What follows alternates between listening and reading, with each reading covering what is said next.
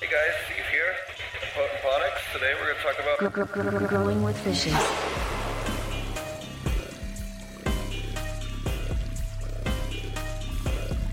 Growing with fishes.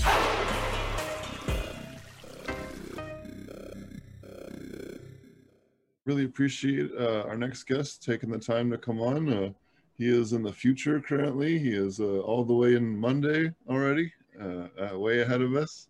8 a.m. uh, yeah, 8 a.m. on Monday uh, over there in Australia. So uh, he is uh, one of the, uh, if not the uh, world's uh, biggest educator on aquaponics. He has a, a whole bunch of different classes and things available on his uh, website, aqu- aquaponic was it design course let me let me double check so i don't say it wrong aquaponicdesigncourse.com uh, and uh, uh, has a wonderful range of different uh, um, uh, things available there and uh, he's built uh, facilities all over the world uh, growing all different types of crops and he's going to talk to us a little bit about uh, flowering crops and uh, and how that and um, uh, how some of his experiences uh, growing those types of crops that relate to cannabis and uh, around the world. So thanks a lot for coming on. You're welcome. I'm happy to be here. I hope you can hear me okay. Can you? Good sound test there? Oh yeah, Oh, that's good. yeah. So how, how's things down there in Australia? Um, well, we're probably suffering similarly to what you people are with um, you know, this whole COVID 19 thing. We're, um, we're slowly coming out of shutdown, which is good. Um, all a bit overdone, in my honest opinion, but anyway.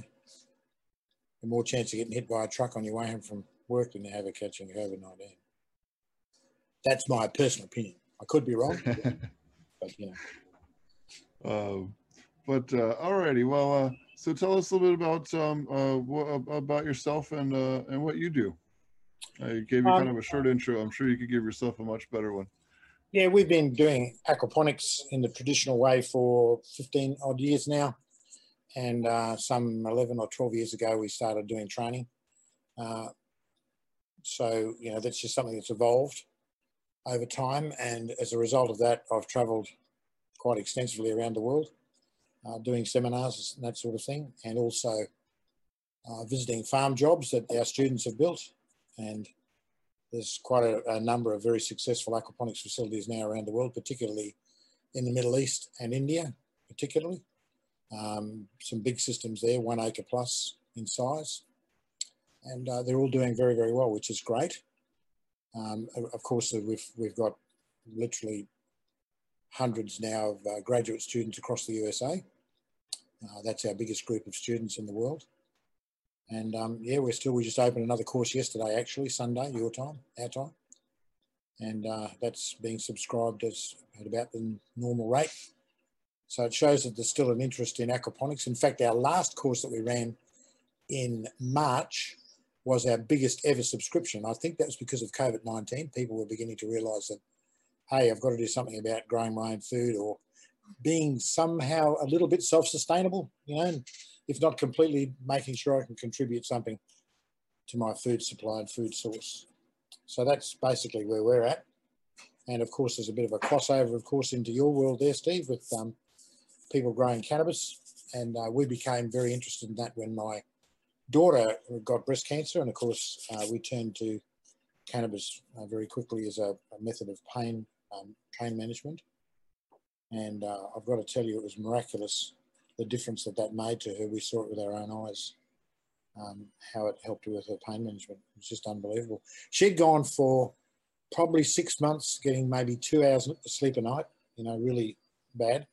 And when we finally got her the um, uh, the um, cannabis oil, she just used a, a, small portion of it, probably as big as a grain of rice, I suspect, on her tongue, and she had eight hours sleep that night. Amazing, and that continued to happen for her. So yeah, that's where that's my interest in um, in cannabis, of course, and and she, like a lot of people I've found anyway, uh, want to if they do go on to um, using cannabis as pain management, they once they've had cancer, they're very averse to any chemicals. So they think, no, don't want anything to do with chemicals. So that's why they're attracted to um, aquaponically grown cannabis, know, because there's no chemical input. Oh yeah. So uh, tell us what some of your experiences have been from, uh, I don't know if you've had a chance to talk to people that have done aquaponic cannabis uh, that maybe have been students of yours, or and if you haven't, uh, what have your uh, experiences been with people growing peppers or cucumbers or very similar, pro, uh, you know, plants in aquaponics? Um, what were some of the successful thing, methods that worked for them, and um, you know, you know, in terms of allegory plants, if you didn't have that many with with cannabis? Well, when um, when I first started going to America to do um, seminars, there was nowhere in America at that time where cannabis was legal to be grown. But often in classes, people would put their hands up and say, "Can you tell me, can we grow really, really, really, really good tomatoes in aquaponics?" It Took me a little while to work out that was code for cannabis. Could you grow cannabis? And of course, as you would well know, cannabis and tomatoes have a very similar uh, nutrient requirement profile. Uh, so, you know, if you can grow good tomatoes, you can grow good cannabis. That's what I've seen happen. And not that I've personally grown cannabis, but I've had students report back to me that, that if you can get good good tomatoes out of a system, you can get good cannabis. Now, I don't know how your experience has been in regard to that, uh, Steve, whether it's been similar or not. Um, so they're they're similar. I would say peppers are probably a slightly better one in terms of of how they behave. Uh, uh, and the one thing that would be different is um, tomatoes are a little bit more tolerant of higher nitrogen, I guess, than cannabis, and still give you good results. Uh, would be the one caveat to that.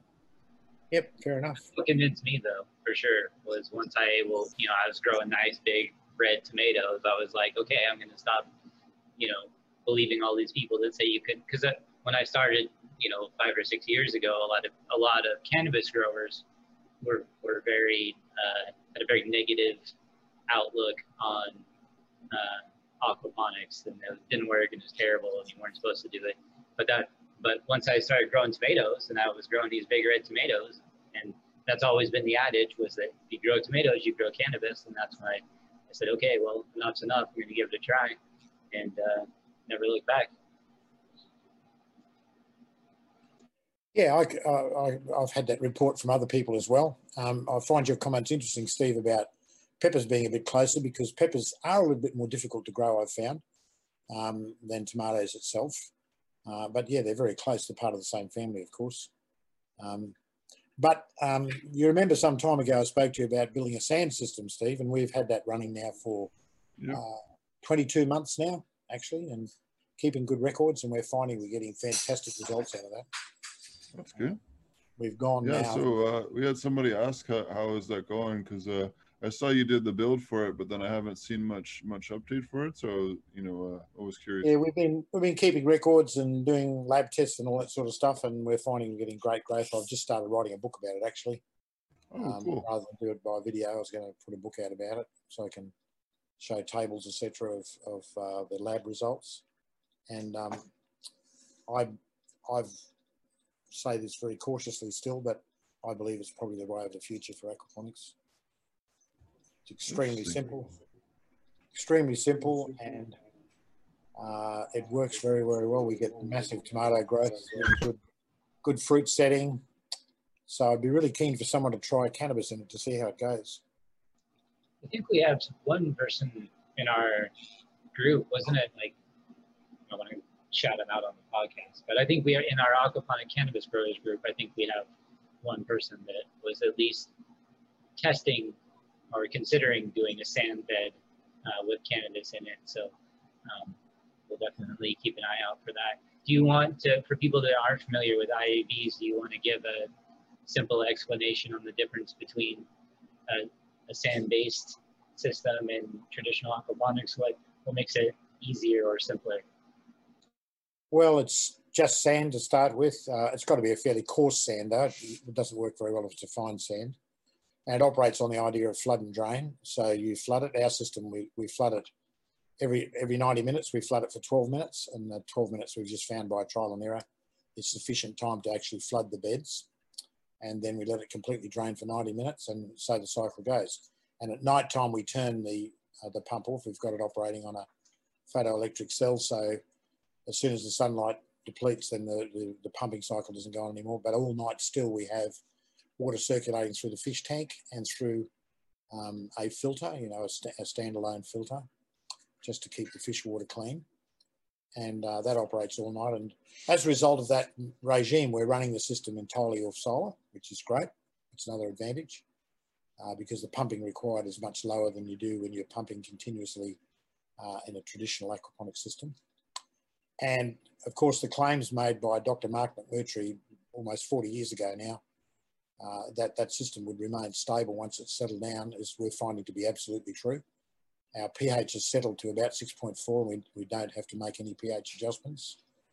And, uh, and the whole system now, we have never ever added any additives whatsoever to it, except in the first three months we added compost tea to give the system a bit of a kickstart. But since then we've added nothing, no potassium, no calcium, no iron, no phosphorus, added nothing. And, and we're getting fantastic commercial uh, testing results on our tomatoes because that's what we're growing mostly in the system is tomatoes because of the idea that tomatoes are the hardest thing to grow and get a good result. So um, yeah, so we're, we're getting terrific results and it's just so simple. It just works, requires very little maintenance. The fish are happy. Uh, the system we've got has got about 35 square metres of growing area and we have 125 jade perch, mature jade perch, which are all about two pounds each, around about that size in the system. And um, yeah, what else is there to say? It's so disgustingly simple. It's going to be a bit, difficult to write a book about, it, actually. So, quick question. So, they uh, Australia uses metric for measurements in English for weights, or they use standard for uh, both? How do you mean? You're talking about metric or imperial? Is that what you're talking about? Yeah. So, you use kilometers or miles we we uh, we use metric. You know, Steve might become as a total surprise to you, but the whole world uses metric except the USA. Oh no, no, it was just odd that you said pounds. That was the, that was what threw I, me off. I did that. I did the automatic. I did the automatic conversion in my head because I know that you're in the USA. Sorry. Oh no, it was cool. I was just, I, I just that was what threw me off was that if they did weights uh, on English and everything else was metric because I thought everything was metric. I've got I've gotten used to having students in the USA. I just automatically drop stuff, pounds and and stuff in. I have a little bit of trouble converting ounces. I've got to be honest in my head, but yeah, no, it's all, all so they're all about a kilo each. Some of the fish a little bit bigger than a kilo, some a little bit less, but they'd average out a kilo each. We had a, a question uh, in chat. Um, are you using any worms in your beds? There are worms in there. Worms have appeared. We haven't added any at any time, but they've appeared. Now, I suspect I don't know how they get in there, but I suspect they've gotten in there because of, um, you know, when we've transplanted plants in out of our seed raising area, then we would have got maybe some worm eggs in there. But there's definitely worms in there. Yeah, they're having a party. And um, we find if we leave a, you know, a tomato full sometimes because we fail to pick it in time, and uh, next thing you know, there's worms up from underneath into the tomato going for their life. Um, uh, what other uh, what other methods are you have you worked with or experimented with maybe in the last uh, couple of years that you've also found interesting maybe in, in other directions? Um, we've just experimented with supplementation in our regular aquaponic systems. Um, we don't use we try to avoid using anything other than seaweed extract or kelp powder or um, you know natural means like that. Uh, we make our own worm tea and we also make our own compost tea to add to it, uh, to add to the systems. And that's how we supplement our regular aquaponic systems. And uh, we find that they're all pretty old now, like the oldest one is 15 years old and the youngest one's seven or eight years old as far as regular ones go. So they're all very well established. And, and yeah, we had an interesting thing happen to us a little while ago though, actually. And that is the, um, one of the systems um, we were, we had to switch over to tank water for the for the whole area because we're in the middle of a drought here and our dam had gone dry, so we had to switch to tank water for our systems. And tank water has got no carbonates in it. Tank water, by that I mean rainwater, had no carbonates in it. So we had a dramatic drop in pH in one of the systems in particular. And over a period of about three weeks, the pH had dropped below six, got down to about 5.4, something like that. And interestingly, what had happened is we started to have an ammonia spike. Now, I had to think about that for a little while, what was causing that, but the pH getting that low was causing a, uh, a reduction in our um, beneficial organisms population. And so the ammonia being produced by the fish wasn't being processed quickly enough. So we had this ammonia spike. Really interesting situation. I've never experienced it before. And of course, the solution to it was to add some carbonates in the form of um, hydrated lime or calcium carbonate and um, get that pH up, back up into the normal range as quickly as possible. So we've seen that before too. We've got a farm we built here about two hours drive from where I live for a client and he had a similar situation. He was testing his water with a standard freshwater test kit. And of course, the pH uh, reagent test in that will only read down to pH 6. So he was making the classic mistake of testing his pH every couple of days and thinking, oh, it's good, it's stable at pH 6. But in actual fact, it was drifting far lower. And when we got to the farm, because he had the identical situation, he said, I've got an ammonia spike. I don't know what I'm doing wrong. I'm feeding the same amount of feed, blah, blah, blah. So I went up to his farm and we took the electronic tester with us. And guess what? The pH was 4.4. Unbelievable. You'd wonder how the fish had even survived. And I guess they had because the uh, pH had dropped down to that, you know, over several weeks. So same routine, had to raise the pH, add carbonates. And why it happened to him was because part of the reason for him was he was using uh, town water or municipal water, which of course, once again, is very, very low, if totally non-existent in carbonates in the water. So that's just something to think about, you know, for people to be aware of if you're using town water or rainwater. You can have a problem with no carbonates and a loss of um, beneficial organisms in the system. What are uh, what are some of the different um, design successful designs? I know you you have a whole course on this. What what are some of the different designs that you teach uh, uh, that are successful um, in your courses? Well, we pretty much do the same thing all the time now because we've proved it works. We've got several farms built using the system. We have uh, a sump. You know, everything goes back to the sump. We only have one pump, which is either in the sump or beside the sump. It pumps from the sump to a distribution tank or a header tank. And then the water is distributed around the system to the various points by gravity and by a manifold. And we adjust the flow to each system, to each part of the system, sorry, uh, at a flow rate that is suitable for that part of the system. And um, yeah, and then all the water flows back to the sump. It's quite simple, really. And it just works extraordinarily well because we find the flow rate for raft beds is different to the flow rate for media beds. And um, yeah, so you can adjust the flow individually quite easily. Uh, the other advantage of doing it that way, of course, is that you can isolate any part of the system when you need to. If you want to do maintenance of some sort, um, you can isolate a particular bed or a particular row of beds uh, quite easily. Uh, when it comes harvest time, you can um, isolate a particular fish tank. Uh, so there's lots of advantages of doing it that way. So what fish species have you seen people have a, a lot of success with in aquaponics? Well, tilapia is the big one, of course, believe it or not, because it's a very hardy fish. I know in some parts of the world it's got a bad reputation that people say it's awful to eat. And that's obviously because they've had a bad experience with supermarket tilapia or something. But tilapia is the big one. And after that, across parts of um, Asia and that, they use a lot of European carp.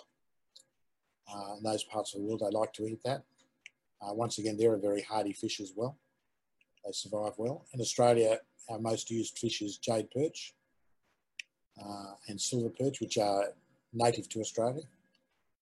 Um, trout in the colder regions, people grow trout uh, very successfully. I wished I could grow trout, but it's too hot where I live. Um, that's that's the, they're the main ones. In India, there's some interesting fish species that I can't even repeat the names of uh, that some of the farms use because once again they're local, freshwater local species. So the rule of thumb, if you can, is to use a local freshwater species because it's going to work better for you than having some exotic fish from far away. I think in America, a lot of people use crappie fish. Is that one they, that's one they use? And bluegill. Bluegill, and, also yeah. channel, and also channel catfish too. Yep, yep. Channel catfish can be a little bit trickier if you're not as experienced with aquaculture, but uh, are a great option. Uh, but they are scaleless, so that you gotta gotta go, you know, deal deal with a few extra challenges because of that. Um, what uh, uh, tell us a little bit more about filtration? There's a lot of different theories on filtration. Uh, what works and what doesn't that you've seen out there? Because you've seen quite a bit. Well, we go for the simple approach, as we call it, and that is using a settlement tank, which is sometimes called a swirl filter and sometimes called a clarifier, but it's the same principle. And uh, many, many years ago, Dr. James Rakocy wrote a paper about this. And um, I don't know if he was the first one to proclaim this, but he certainly said in his papers about the 20 minute rule. And that is if you pass your water directly from your fish tank through a settlement tank, and it takes 20 minutes for the water to pass through that tank, then 98% of the solids will drop out, just simply drop out, settle out. So it's the simplest form of fil- filtration there is. And we find it's very, very effective. You can get fancy with all sorts, there's all sorts of filters that people will say are wonderful and great. Uh, but we try to promote the simple approach, especially when you're building a farm for someone in a third world country, for example. Uh, you know, no good buying and installing for them, you know, a very fancy bead filter or whatever, uh, because the maintenance is too high.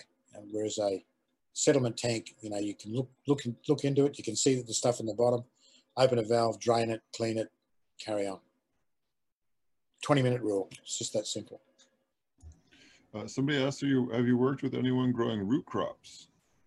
Yes, we've grown root crops extensively, and we've come to the conclusion a long time ago that they are better off in a wicking bed uh, rather than an aquaponic system. You can gr- grow potatoes and carrots and all that kind of thing in a, in a media bed, but you'll get better results in a wicking bed. And the wicking bed can be part of your aquaponic system in the sense that you use fish water to water it with. Um, and you know you can have it there as part of your system if you're thinking about growing your vegetable supply for the home. Um, yeah, wor- they work extraordinarily well. You can grow anything in a wicking bed, anything at all. And that's a wicking bed, not a wicker bed. Wicking bed. W I C K I N G, wicking bed.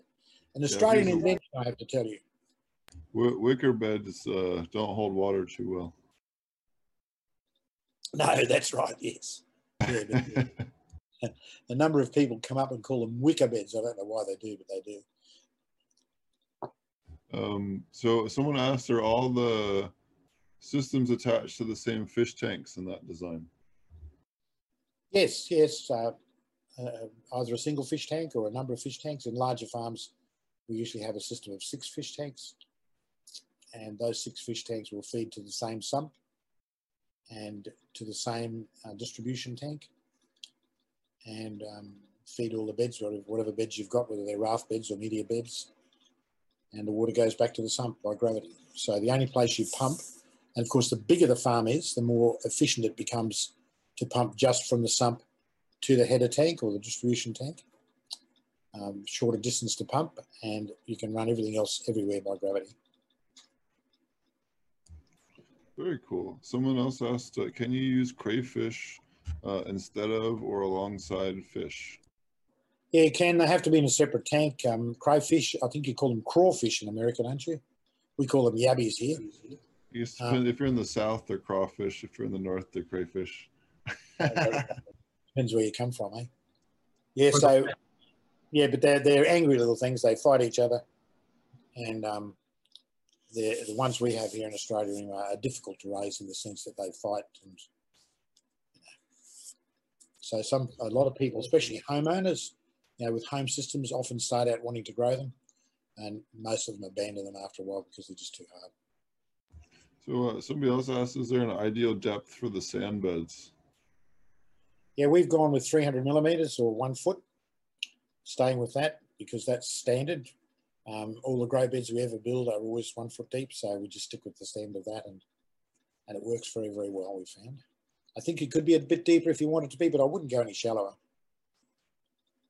You need that filtration. See, the sand bed is your filter, and the sand, sand is the most magnificent filter, as anyone knows who has a swimming pool. The most efficient swimming pool filter you can have is a sand filter. It will collect all the solids and it really, really will. It returns beautifully clear water to your fish tank. And of course, the whole idea is that the microbial activity sets up in the sand as it would in soil. And so eventually, when the thing settles down, you get this fantastic microbial activity because you just got to go back to thinking about a rainforest. It doesn't matter if it's tropical or subtropical rainforest you don't have to have a government department running in there every week spreading fertilizer around, do you? Or nutrients or part A, part B of a nutrient to make something grow because nature knows what to do. If you have got a soil like structure and you feed it properly, in other words, you know, fish waste, uh, compost tea, all those kind of things that occur naturally in, in, in nature, you will ultimately, I believe, have all the nutrients present that are needed. Now, I know that doesn't go over too well with people who are into hydroponics, but different world, I guess. Different world. Um, so we had another question is, can you talk more about backup systems, especially the loss of electricity?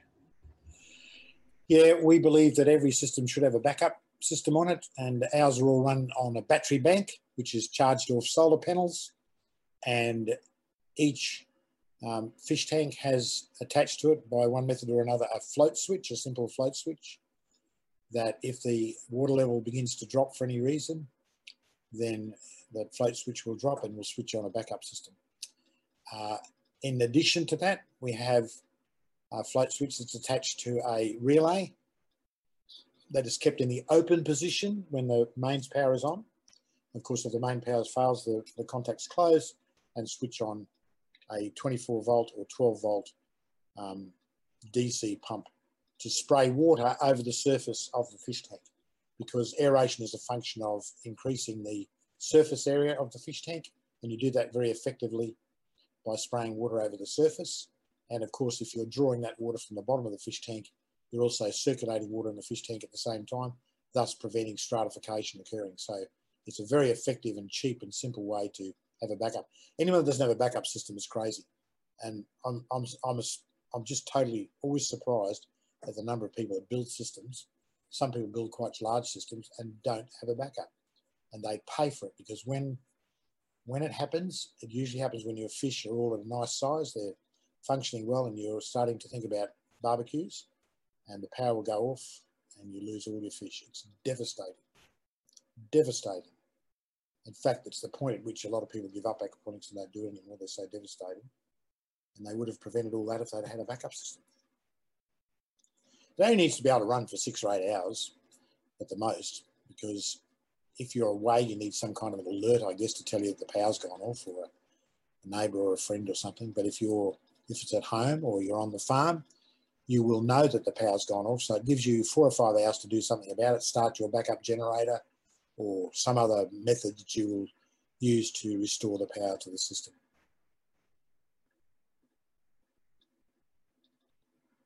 So that's the story on backups. Absolutely essential, I believe. What uh, someone asked, what worm species do you recommend for aquaponics? I've heard about red wigglers. What other ones would you recommend? We've only got red red wrigglers, and most people seem to have red wrigglers or composting worms. They're often referred to as and they work the best. So I understand, and I think they're the ones that seem to survive the best. So why change it? Stick with them. Someone else asked, can you tell us more about pest management in aquaponics? Ah, we're letting all our secrets out now. We've done all sorts of things over the years to try and manage pests in a organic way. Uh, you know, garlic spray, chili spray, molasses spray, on and on it goes.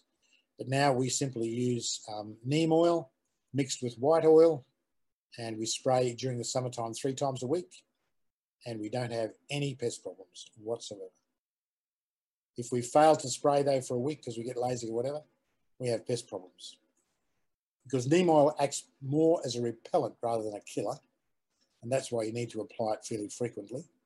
And so does white oil. White oil works that way. And when the two are together, it's one of those cases where one and one is more than two, uh, one on one make it, make an effectiveness of a value of three or four in that particular instance we've found, and just works extraordinarily well.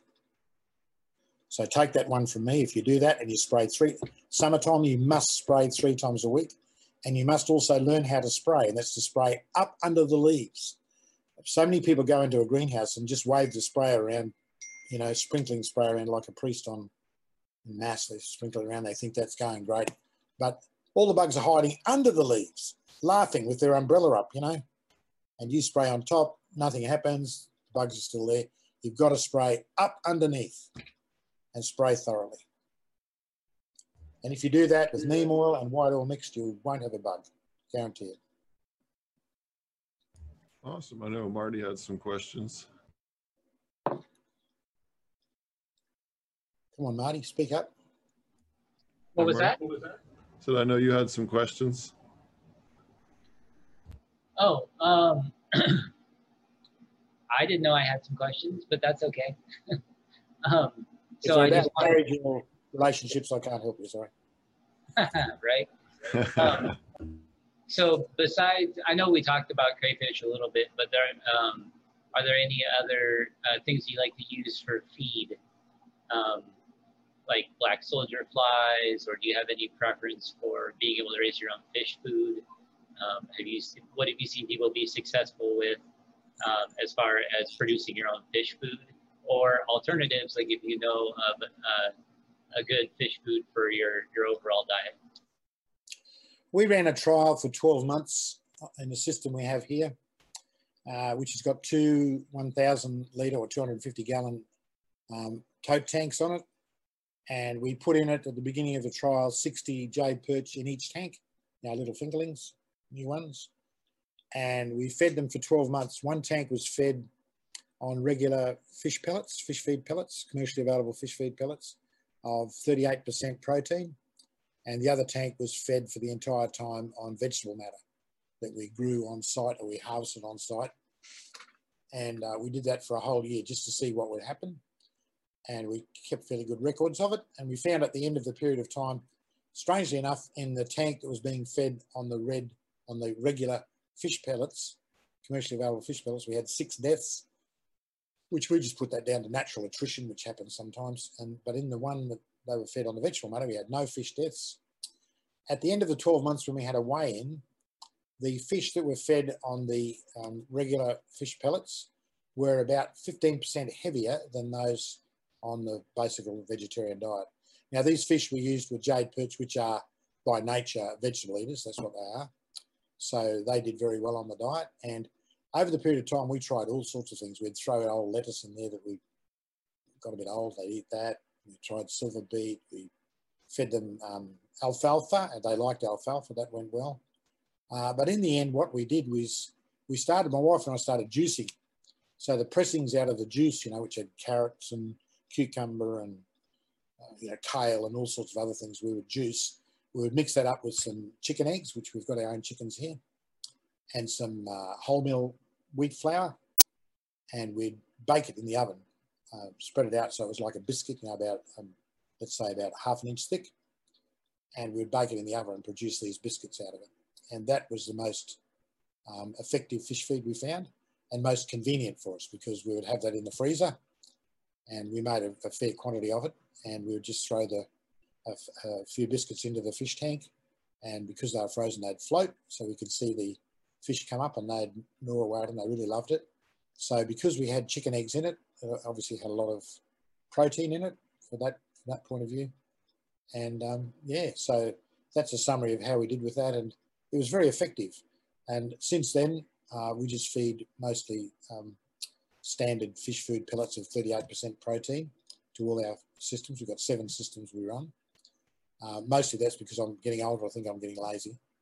So it's easy to do. But I know full well now that if we had to produce our own fish food, we most certainly could uh, with the species of fish that is by nature a vegetable eater. So we've got a few of them in Australia, jade perch, silver perch, and uh, they're very good for that kind of thing. I don't know what you've got in the USA that would fit that bill, but tilapia certainly will. Tilapia will eat anything basically and, and do well on it. So I, I believe it is possible to be uh, sustainable in growing your own fish. The downside to aquaponics, of course, is the need for power. So that's another reason why I like the sand system and I'm liking it more and more because the power requirements for it are much, much lower than a regular aquaponic system. And we are running off solar panels and running quite successfully. The only time we have to add mains power is if we have, let's say, a week of wet weather, which is so rare these days. Uh, but if you're living in a place where you have a lot of overcast weather, then solar's not so good, as you know. So That's what awesome. other Did things? notice- Sorry.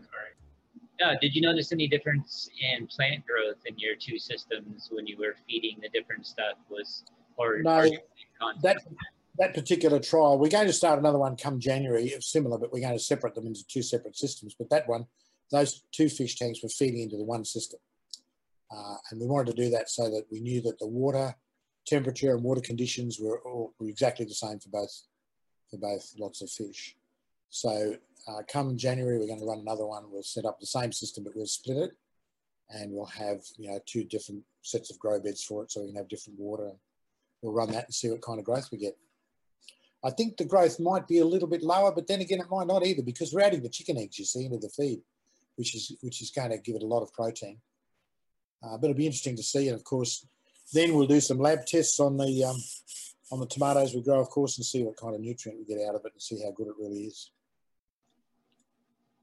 In the final analysis, that's the only way you can do it is with a lab test and find out what's in the leaves of the plants and the water in the end. And you've got to do it over a year too. It takes a long time to do these tests to get any real results out of them because you can't gauge something on just a couple of months. Particularly with aquaponics, you've got to allow the system to settle, and that can take four or five months anyway before it settles down and starts to behave in a normal pattern. And, and of course, if you start with fingerlings as well, you know, small fish, they have to grow and get some size to them, so that could take three or four or five months anyway. So you need to do at least a 12 month trial, that's what I believe. I think that's the holy grail of it. When I when I've read Dr. Mark McMurtry's papers, um, that was what drove him. Um, he he didn't get any notoriety much, which, is a bit of a shame. I think that his work didn't get much notice. Um, and I've I've talked to a lot of people that actually knew him, and evidently he was a person, as they say, with a very unfortunate personality. It's the nicest way of putting it. And um, he didn't make many friends. In fact, he made a few enemies. And I've tried to find out why it was his work was never taken much notice of, and that's the only reason I can find or come up with, because um, you know when when I first started doing the sand, a number of people told me not to waste my time because if it was any good, it would already be being done, and that that kind of thing drives me on to say, well, why isn't it being done? Is that the only reason? Um, you know, like monkey sees as monkey does. It's a bit like this COVID nineteen thing. The whole world, all the leaders have all copied off each other and locked everyone down and not tried to find a different way of doing things. And I think that's a bit like that in the aquaponics world too, you know.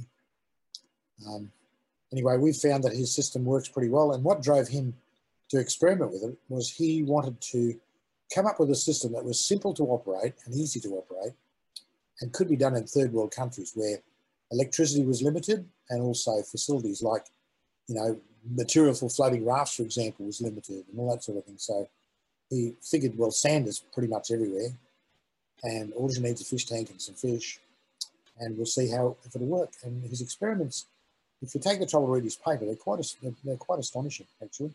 The results he obtained.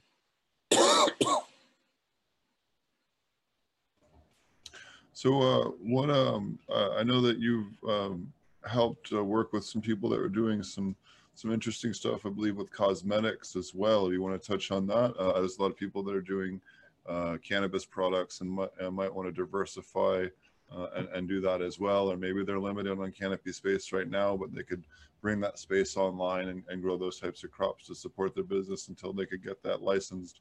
Do you want to talk about that a little bit? Yeah, the information I have from that is from a very large aquaponics farm built by two of my students in South Korea.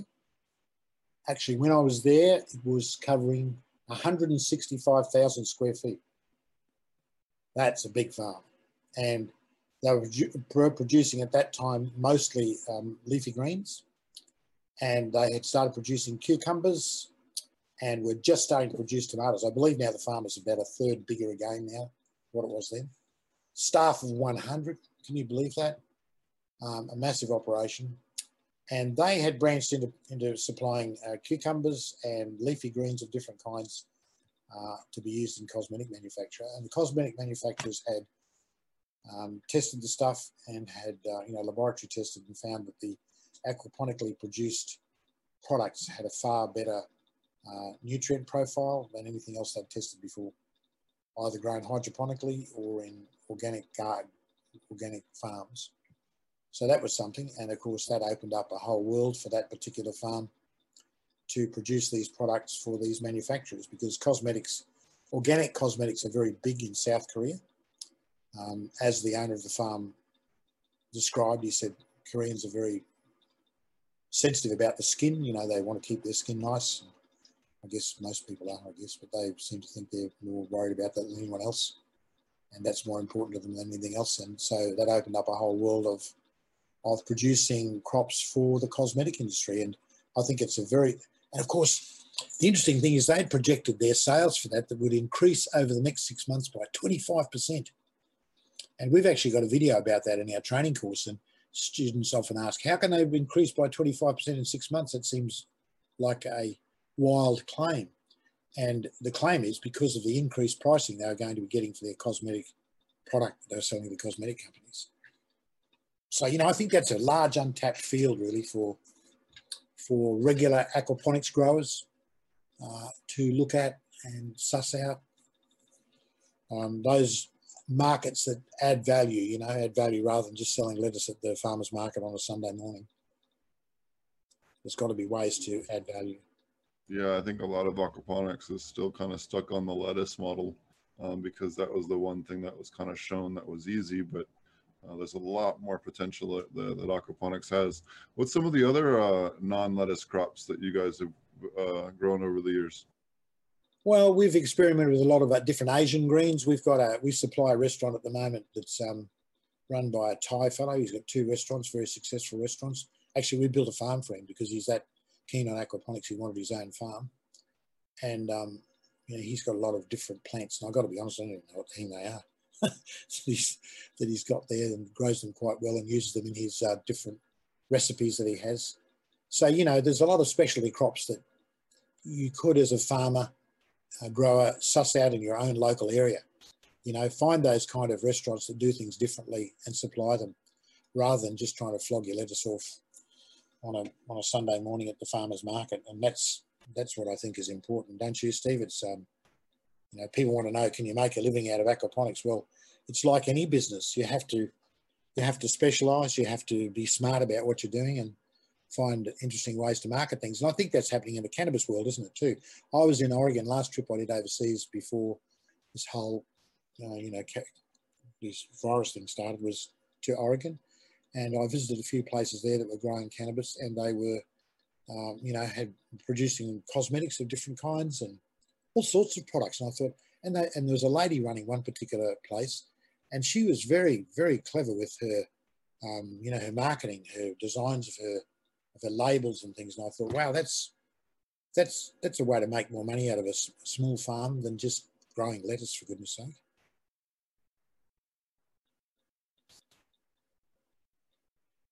There you go. Look at that. Steve's got one. Beautiful box. What's the design like on the front? Give us a look. You're moving a bit too fast, mate. Lovely. Look at that. See, there you go. Oh, you know, see, cannabis has got a lot of um, potential in that regard, hasn't it? There's really a lot of potential.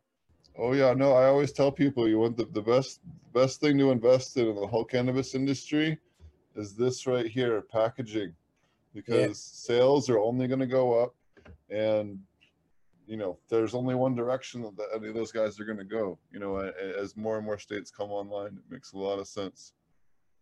Yeah, there's more to it than just smoking it, eh? Oh yeah. Well, you know, depends on what part of the in- industry you want to get involved in, I guess. yeah, unfortunately, here in Australia, it's still not legal. It, they say it is, but the big pharmaceutical companies have done a number on the government, and to get a license to grow it here, you've got to be a millionaire. It's just very disappointing. Um, we're hoping that'll change a little bit, but not really at the moment. Still oh, basically an underground industry, you know. Hopefully they'll ease up. I've been working with the guy down there on a on a license application for for one to hopefully get a license, but uh, it's been kind of a mixed bag on the slow slog to get their their stuff through. So, uh, which I'm sure has been for many people down there. Yep. Sure um, someone else I was going to ask as a follow up. Oh, um, was there anything uh, um, that maybe you found that you added to aquaponics that worked really awesome but wasn't commercially viable or didn't really make sense, but maybe you're just like, holy crap. Oh, I remember the question I was going to ask earlier that I was really dying to ask you. Uh, so uh, in, in a soil, you don't want to plant brassicas or things like that because they'll kind of slow down um, the plant growth of the nearby plants. Have you found anything in aquaponics that you shouldn't grow near other plants or, or maybe you should only grow by itself uh, or vice versa? Anything that's maybe synergistic to grow near each other in aquaponics specifically? Not really, Steve. No. Um, when I first started doing aquaponics, I planted all sorts of crazy things because you know you, you try things because that's what you can do. But now we just stick with growing leafy greens and corn and tomatoes and cucumbers and all the regular things that that people eat on a regular daily basis. I certainly don't try and grow Jerusalem artichokes anymore or anything like that. Um, so, but I don't find there's any problems. It's just like I just liken it to the rainforest floor. You know, things grow side by side because plants take up whatever nutrient they want and ignore the rest. And that's how it works in nature and how it works in a good aquaponic system. Once it's established, is plants will take the nutrient they want and they ignore the rest. And um, there might be some plants that don't like each other, but we haven't encountered it. Very cool. Yeah, no, I was just curious on that. Uh, we often do companion planting just to help with uh, uh, various aspects of the of uh, of growing, uh, or, or we'll do bait plants as well. Uh, so I was Oh, kind of curious idea. to see. Yeah, Bok, bok choy is a bait plant. Bok choy is Yeah, insects from across the world will come to a bok choy plant. good to know. Uh, uh, I found uh, uh, was it cilantro? Cilantro is is the absolute favorite thing for root aphids. If you have root aphids in a facility, you put a cilantro plant in there. Within 48 hours, they will find it. Eggplant's another one. If you plant eggplant, aphids love eggplants for some strange reason. So we we like to grow eggplant because we like to eat it, and so we spray that very carefully three days a week to keep the aphids away. If we don't, man, the aphids are in there, like as if there's some Eggplant's kind of good. world, world aphid convention being carried out. Eggplant's good because Orius love to hang out on eggplants. So it's a good uh, banker plant too, aside from just being a, a good ba- uh, bait plant. What did you say? Uh, Orius is um, the pirate bugs. You, Oh, know pirate bugs. Yeah, so the, the genus is Orius. There's three different species they use in the United States, so we just call them Orius just to make it easier for everybody.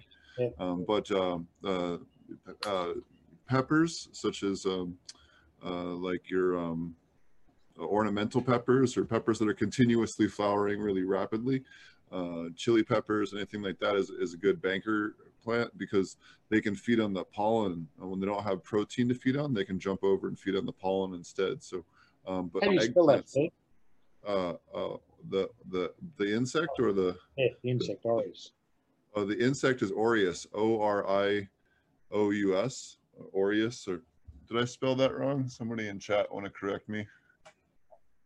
Um, but Orius, they're called minute pirate bugs. They're they're really awesome for cannabis. They're really great generalists to release with lace wings. Um, uh, if you're going to do a, especially a, a good combo, uh, lace wings, them, and rove beetles can fly through a greenhouse uh, and and immediately gravitate towards any uh, problem area. If you have a hot spot that you don't know about, uh, they'll all hunt it down. Um, they're they're very good at that. The downside with Orius is they can bite you. Um, they will leave uh, welts on you that are similar to mosquito bites uh, if you uh, screw with them. But uh, they are very, very good little pest uh, predator and very easy to keep around if you have banker plants such as uh, the rapidly flowering peppers or uh, in your case, we were talking about eggplants.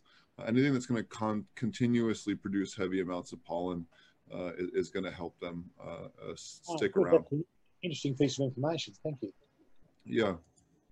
There's quite a few different other, you know, rove beetles and and lots of predators will fall back to feeding on pollen as a secondary source.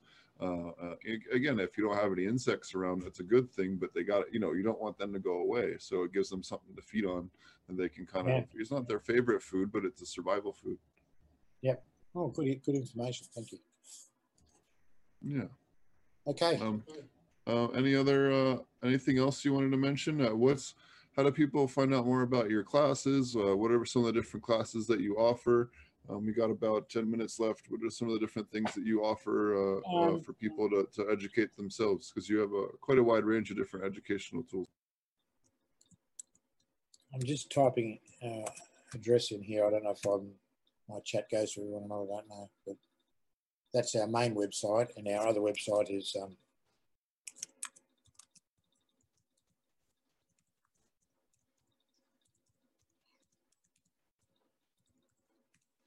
aquaponicsdesigncourse.com and that's the one we run our online course through, which is our biggest course that we do.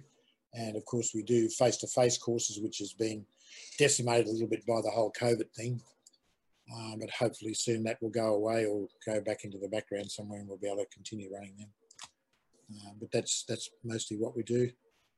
And uh, those online courses have been very successful. We've got a Facebook page which is just aquaponics design, and we've got 650,000 followers on that, which is massive and uh, just shows the overall interest there is in aquaponics and sustainable growing uh, around the world. And it's just amazing. Our, our follower group is the biggest group is the USA, the second biggest group is India now, and then the third biggest group is Australia, and then followed by Europe. And of course, you've got all sorts of other countries in between there, Saudi Arabia, and you know the Arab the Arab countries have been decimated by COVID. Um, you don't hear much about them in the news, um, but they've been decimated. Of course, a lot of people there are starting to think about food supplies and how can they maintain stuff. You know, uh, when aeroplanes stop flying, people can't get supplies from all sorts of places, and it's made a lot of people start to think about growing food, at least as much as you can. I doubt if you could grow all your food in your backyard, but you could certainly grow a lot to help you through tough times. Yeah, Apart from the whole argument. I was going to say definitely seen an uptick in people being interested in producing their own food or as much as they can. And, you know, I feel like sometimes people, you know, don't do what they can just because they say, oh, well, I can't do everything. I can't grow enough to support myself, so I might as well just buy everything from the store. You know, you can produce a lot, even if you don't do everything for all the months out of the year. You know, you can definitely uh, provide a lot for yourself and, and save a lot, and at least have the skills so that everything does, you know, go to hell in a handbasket. At least you still have the skills and some of the stuff that you need there to make it happen. So Yeah. It's 2020. You never, you never know what might happen. It's 2020. Yeah. I mean, how would we ever have thought what has happened in the last nine months would ever happen? How would you, you, know, a year ago, if someone would have painted the scenario, you'd have thought they're crazy. You said, how can it possibly happen? And it has happened. And, you know, people have been devastated by it. I mean, um, in Australia here anyway, I guess it's the same in America, those that are on the public purse, you know, the bureaucrats, they're totally un, unharmed by it. There's wages to drop out of the sky every fortnight. Uh, but those that are in private enterprise, those that are trying to grow, um, you know, run a restaurant or tourism or anything like that, they're just, there's thousands of them here in Australia have just been sent totally broke. They'll never recover of losing their houses. And the bureaucrats don't care. They, they say they do, but they couldn't actually care less. We had a report here recently where someone was saying, some real estate bloke was saying that there's a, a transfer of wealth is going on. There's people in, people in private enterprise are losing their homes, and guess who's buying them? Cashed up public servants. so, you know, but anyway, it's another, another whole subject. It's a good reason for us to try to uh, be self sustaining as much as we possibly can, I think. If you live on a small suburban block, it's amazing what you can grow in a very small space using aquaponics or wicking beds or something similar. All you got to do is change your diet a little bit and be a little bit more leaning towards being a vegetable eater rather than a meat eater. And, um, you know, you can grow stuff. It's amazing what you can grow and grow relatively easily, actually. Oh yeah, you can grow anything I've found in aquaponics. Sometimes you might have to adjust your method a little bit, but you can grow and how the roots are set up. But other than that, you can grow uh, anything in aquaponics for sure. Even cactuses. We've we've germinated cactuses in aquaponics. Have you really? prove that you could do it? Oh yeah, I got pictures to prove it. We have massive aloe vera plants growing in our gravel beds. We, in fact, we pull them out and throw them in the compost pile, and they still continue to grow. yeah, Yeah, aloe vera like you've never seen before. And of course, that's supposed to be a desert plant growing in aquaponics. It doesn't make sense, but it does. Oh yeah, we've we've germinated plenty of prickly pear cactuses uh, Yeah. and then transplanted them into soil afterwards just to accelerate that early growth stage and stuff like that. So, Yep. yeah.